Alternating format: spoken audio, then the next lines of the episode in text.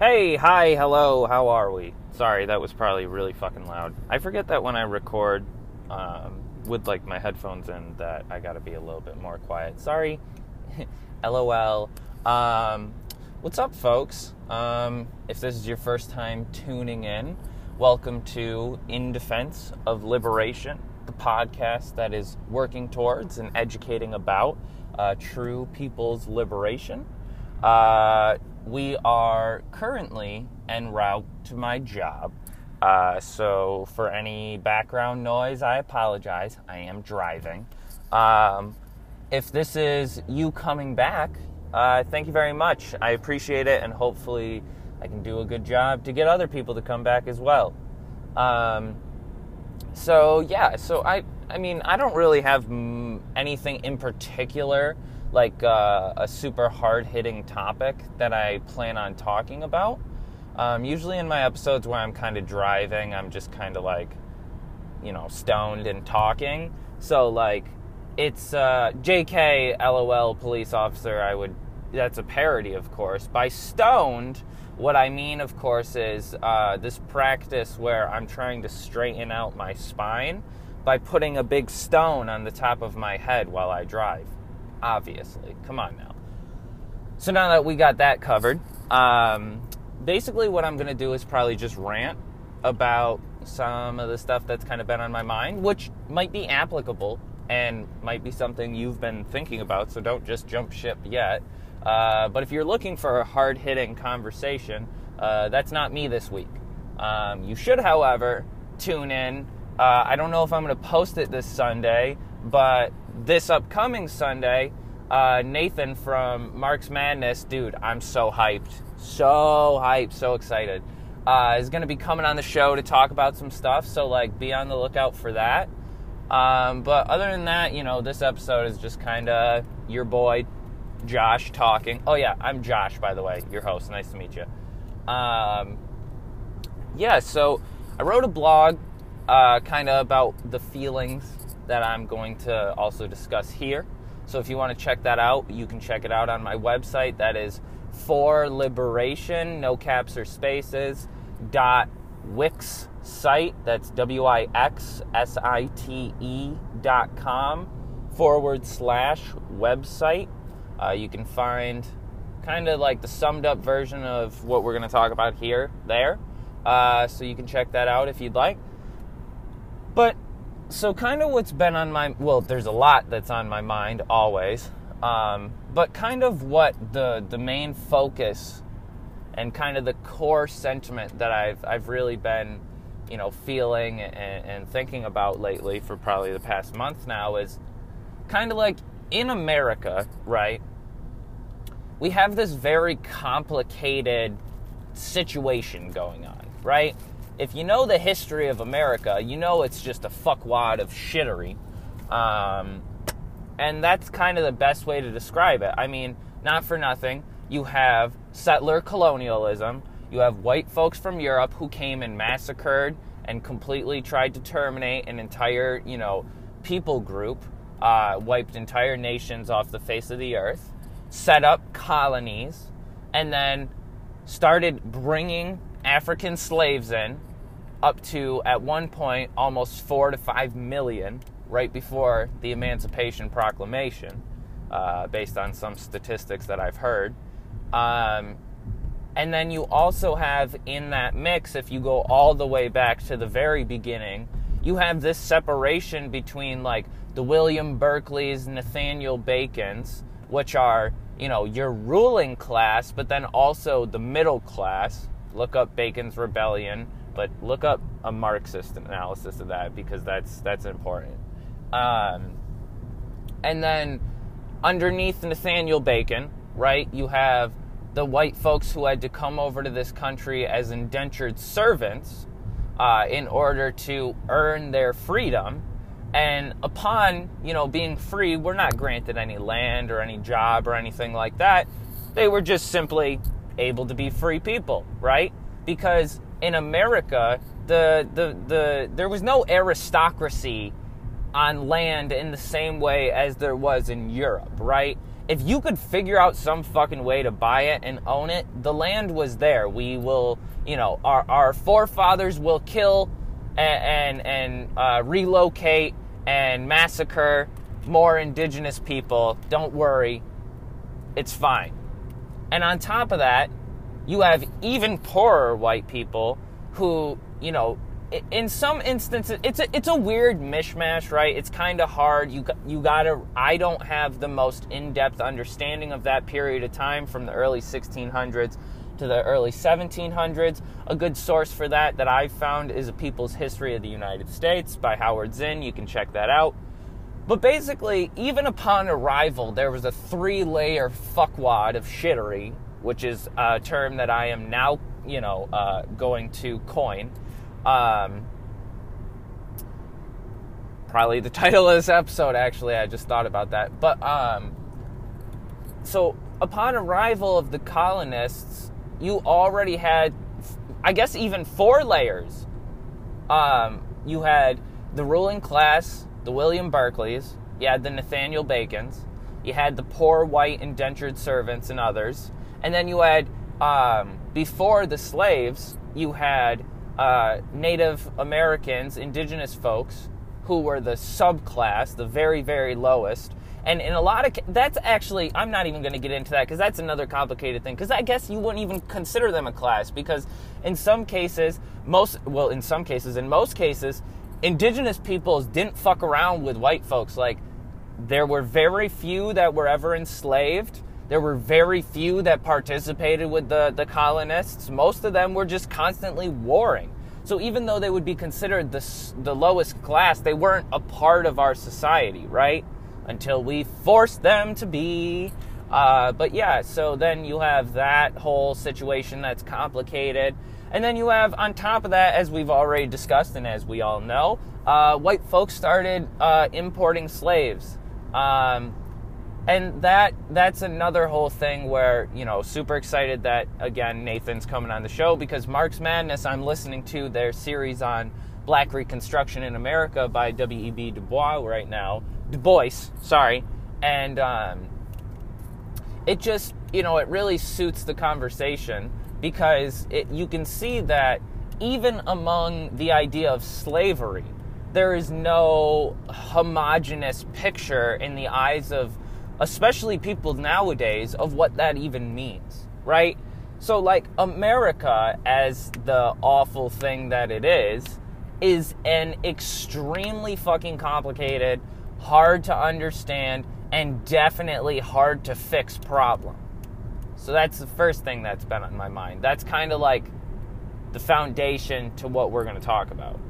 The second thing that's been on my mind is the fact that as it stands today, most people deny that, um, or at least choose not to pay attention to it, uh, talk about it, educate about it, agitate about it, whatever, because it's uncomfortable, because you get, you know, whatever, shunned in your interactions, you have to deal with uncomfortable situations. Like, not for nothing, folks, but like there were people who were actual slaves, and if you're worried about having a conversation and it makes you uncomfortable because you're talking about that, there's like a worse reality that's evident there, right? But, you know, if you read my blog that I posted, something that I, I clearly recognize and we should all recognize is the fact that even though the complicated fuckwad of shittery that is the American settler colonial project of North America, um, it all blends into the very easy to understand notion that the majority of us, right, are completely dominated and ruled by a few ultra rich, ultra powerful elites. Now, that ruling class, um, because of the way that society has progressed, capitalism has developed, and the ways in which you know that that has reflected and mirrored into the world, that ruling class, just like a lot of other things, is not one homogenous ruling class. That is the ruling class elites in Washington. That is the lobbyists who are sitting right next to them, who outnumber the senators and congress people. That is the people who are paying those lobbyists. That is the banking firms and corporations that pay and, and, and subsidize those corporations. It is the uh, international firms that uphold the IMF and the World Bank and allow them to continue imperialism and colonialism through the use of economics and through the use of social and political domination through the economy. That is our ruling class. Our working class, if we want to call it that, or I guess the ruled over class, is everyone else. As we know, and I'm sure a lot of people will have to comment, uh, that's not a really uh, concrete way of summarizing the problems facing the world today. Because that really tosses aside almost everything. Okay? But this is a foundation. This is an origin of understanding. This is the basis of our, our theory, of our, our ideas about the world and why the world is in this place. Uh, and so, because of that, we have to recognize that although when we hear conversations like this, they might often ring of class reductionism, quite possibly we need to understand the context in which these conversations are being had. Because as it stands, if someone tuned in at minute nine of this recording, they might think I'm just another white asshole who's saying, Yeah, I know racism, sexism, and all those things are really bad, but like, guys, it's really about the fact that there's the working class and the ruling class. That's obviously not what I'm saying, but if you don't understand the context in which I'm speaking, you don't hear that, nor do you care to hear it when I start defending myself. So then, my summation here, of course, is not okay. Everyone just recognize that the only problem facing us is class. That's it. My summation here is to humanize the situations that we are suffering, to take them out of the abstract and recognize that as human beings, we are all born into this world. We all have to suffer and struggle as, you know, we each individually do, not because of anything that we personally have done, not because of any decision making that we have had, but because there is a world that exists, there is a reality that exists, and we are born into it.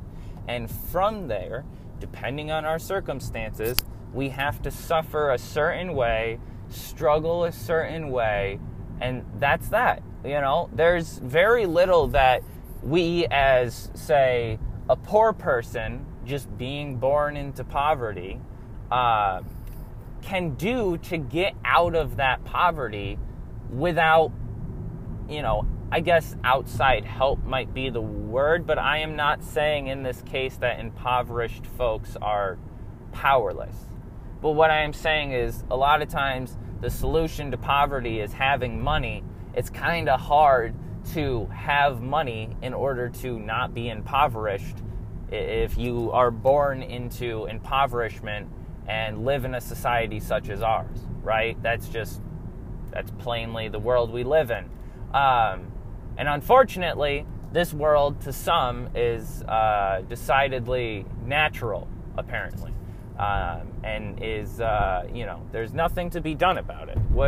There's always been poor. There's always been people who starve. There's always been houseless people. There's always been uh, uneducated people. Why why the fuck do we care? Well, I mean, the fact that anyone can say something like that or feel that way, maybe not say it in such few words, but feel that way, uh, is fucking disgusting, first of all. And second of all, it proves that, I mean, not for nothing, like, we're just choosing to not do anything. Like, the whole notion of like there's always been impoverished or impoverishment. Okay, why? Oh, because one group of people has always been in control of the wealth and privilege of a society while the rest just suffered and hoped for the best. Oh, well, maybe if we don't do that, that won't happen. You know, just crazy ideas over here at In Defense of Liberation. Um, but I mean, not for nothing, it, you know, the summation of things into there is a group of people who has power and there is a group of people who is made powerless. As class reductionist as it might seem, it's also unifying in a way that we need. Because as it stands right now, if you're privy to any left culture, you know that division is the middle name, right? And that's ridiculous for a group of people whose entire ideology is based off of the unity and socialization of the means of production. Okay? So, a group of people who can't even participate in conversations online, who can't even disagree with one another in online spheres and take it out in any kind of reasonable and adult like manner, uh, probably should not be the leading people that you listen to about the ideologies that we're kind of espousing here, right? But even more true and even more terrifying is that those are the people who are supposedly leading the charge. And yet, in a lot of cases, especially in America, because of the chauvinism, opportunism, and uh, really, you know, selfishness and individuality that is bred into us since the day we are born, we are more prone to take up these uh, mantles of being fucking dipshits. Um, and because of that, we continuously see groups who are trying to help, folks who are trying to organize, people who are trying to go out and educate have to face groups of people who they should be calling comrades, groups of people who should be standing alongside of them rather than standing in front of them, and to have to spend more energy arguing with people online than they can trying to help people. I personally am in a situation where I have not yet to this point been able to go out onto the streets and fucking help people. But that is not for nothing what all of us should be wanting to do. Because guess what? The only way things get better is if we start doing that. I don't know if you guys have been paying attention, but our government and our corporations and everyone in charge of the money in the world that we live in uh, isn't really keen on you know helping out and uh, being a, a comrade. Uh, believe it or not, a system built off of the private monopoly of property and wealth um, doesn't really breed a whole lot of like helpfulness and uh, community, believe it or not. And so, because of that, uh, those of us who have it within our hearts and minds that that's what we need to do, uh, we got to get out there and fucking do it because nobody else is going to.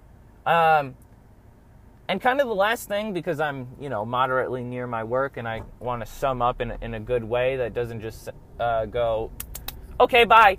Um, you know, it's unfortunate because, you know, I probably go into far too much conversation and, and I probably spend too much time worrying about what's happening online. But for the majority of us on the left, that's our home.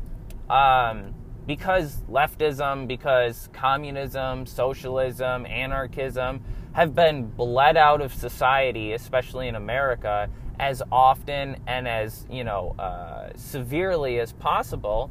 These are our very few avenues available to us until we start building other ones. And so, because of you know so much uh, conversation, organizing, discussion, whatever happening in these spheres, it really sucks. I mean, genuinely, really sucks that like so many people who probably otherwise would want to get down with us see that shit and go, ah, I'm not about that. Even worse than that are people who are privy to these communities, privy to these spheres, who feed into that who who fan that flame, who love to do this infighting bullshit. And even worse than that are the people who are there trying to meet people to organize, trying to converse and discuss with folks in order to breed better understandings, in order to educate ourselves and others who have to deal with that bullshit instead of an opportunity, a, a platform that can push us towards actually helping people. Because guess what? As it stands with, you know, technology, we could be having like genuine organization, genuine help being done because of the technology and connection that this gives us. But instead, as we see more often than not, social media, uh, these online spheres become new, you know, battlegrounds for us to sit there and argue theory and history like it fucking matters. Like, hey, guess what? If you think Stalin was bad, you're not reading history. Uh, he did some pretty fucked up shit. So did the USSR. Guess what? So does the United States and every single president that has been in power, every single congressperson, every single House of Representatives member. It's the pot calling the kettle black. Let's try not to be ahistorical and let's put some things in context before we create entire personality traits built off of hating the USSR, hating China, hating Fidel Castro, hating whoever this is just another version of the personal or the cult of personality, except it's on its head. Instead of praising people like gods, we demonize them like Satan, oftentimes based off of a lack of historical and contextual knowledge. Okay? Second of all, let's stop spending all the time doing that when we could instead be building relationships with folks who are obviously of the mind that we need to figure out how to help people. My last thing that I, I really want to say before I go is that ultimately, as I said, if we are not the ones who are doing anything, if we're not building the avenues for change, if we're not feeding people, if we're not giving money to houseless folks, if we're not providing jobs for the jobless, there is nothing that is going to change. Because as it stands, and I don't know why I always use that phrase, but whatever, um, the world as a whole is dominated by an economic system that has, in many cases, allowed hundreds of thousands of people to die in the middle of a global pandemic simply in a lot of cases for the sake of one, not having health insurance, two, not being able to survive without employment and therefore living in awful circumstances where if I have COVID, I might not go to the doctor because then I don't get paid. Um, this is the world we live in, right? And so, because of that, it's very difficult to me to really understand why it is that we as leftists aren't doing anything about that. And I know there's a lot of people who are, but I also know that there are far more people I interact with who would rather sit there and argue on Facebook than go out into their community and bake a fucking meal for someone or rake a, a, a yard for the old couple down the street or you know maybe you know someone in the community who has uh, uh, you know whatever the problem is. I, it, it's not even necessary that I come up with specific things to do. There are people who have needs. Our family members have needs. Our friends have needs. Be their help. That's all we can do. We don't have the government and power structures uh, in our grasp to create worldwide change in the snap of, snap of a finger. We do not have the control, social, and political education in the world to vote into power someone who's going to enact these kinds of changes. So we got to start where we're at, which is help people. And that doesn't have to look like anything in particular, but it always has to be the idea that we are not helping people so that we can say, I'm a good person. We are not helping people so we can say, see, anarchists are better than communists. We are not helping people so that we can write a blog or record a podcast or post on social media about it. We are helping people because people need help and because we can help them. And that is it. Ultimately, that is the very foundation of the ideology that we are all espousing to have. And yet, there are those of us who are doing something about it and those of us who are not. Those are our two options. We can act against the things and inequality that we see in the world, or we can do fucking nothing. I, at this point, would like to try to figure out how it is that I can start acting. I would advise that other people who are saying the same things that I'm saying and saying that they support the same things that I support, like me, start self critiquing and say, hey, asshole, you're not doing anything, you're just running your mouth, and start getting involved. That's all I can say, okay? Um, I didn't mean to get so worked up, but hey, you know, that's what it does. Uh, if you're still listening to this, thank you very much. I appreciate you, love you, solidarity to you, and hopefully you are staying sane and healthy uh, and safe during these times. Um, I hope that this, you know, episode was worthwhile for your listen, and I hope that you'll come back again. Uh, like I said in the top of the show, if you want to check this out, but in written form, you can find me at For Liberation. That's no caps, no spaces. Dot Wix site W I X S I T E dot com forward slash website. You can also find me on social media on TikTok, Twitter, Instagram, and Facebook at In Defense of Liberation. If you want to reach out to me for any reason whatsoever, go ahead and email me at indefenseofliberation at gmail.com or DM me on any one of my socials. I try to be as responsive as I can. Um, if anyone wants to come on the show, hit me up. If anyone wants to co write with me on the blog, hit me up. Um, and if anyone wants to get involved in some organizing, um, reach out to your local IWW, reach out to your local DSA, PSL, SRA. I know that a lot of these organizations aren't the best and aren't what we might want to join, but the only thing that we can do is join them, see what they are, and try to develop them into what we want them to be. Uh, that doesn't mean that your job is to go into the local DSA full of white folks and turn it into a revolutionary organization.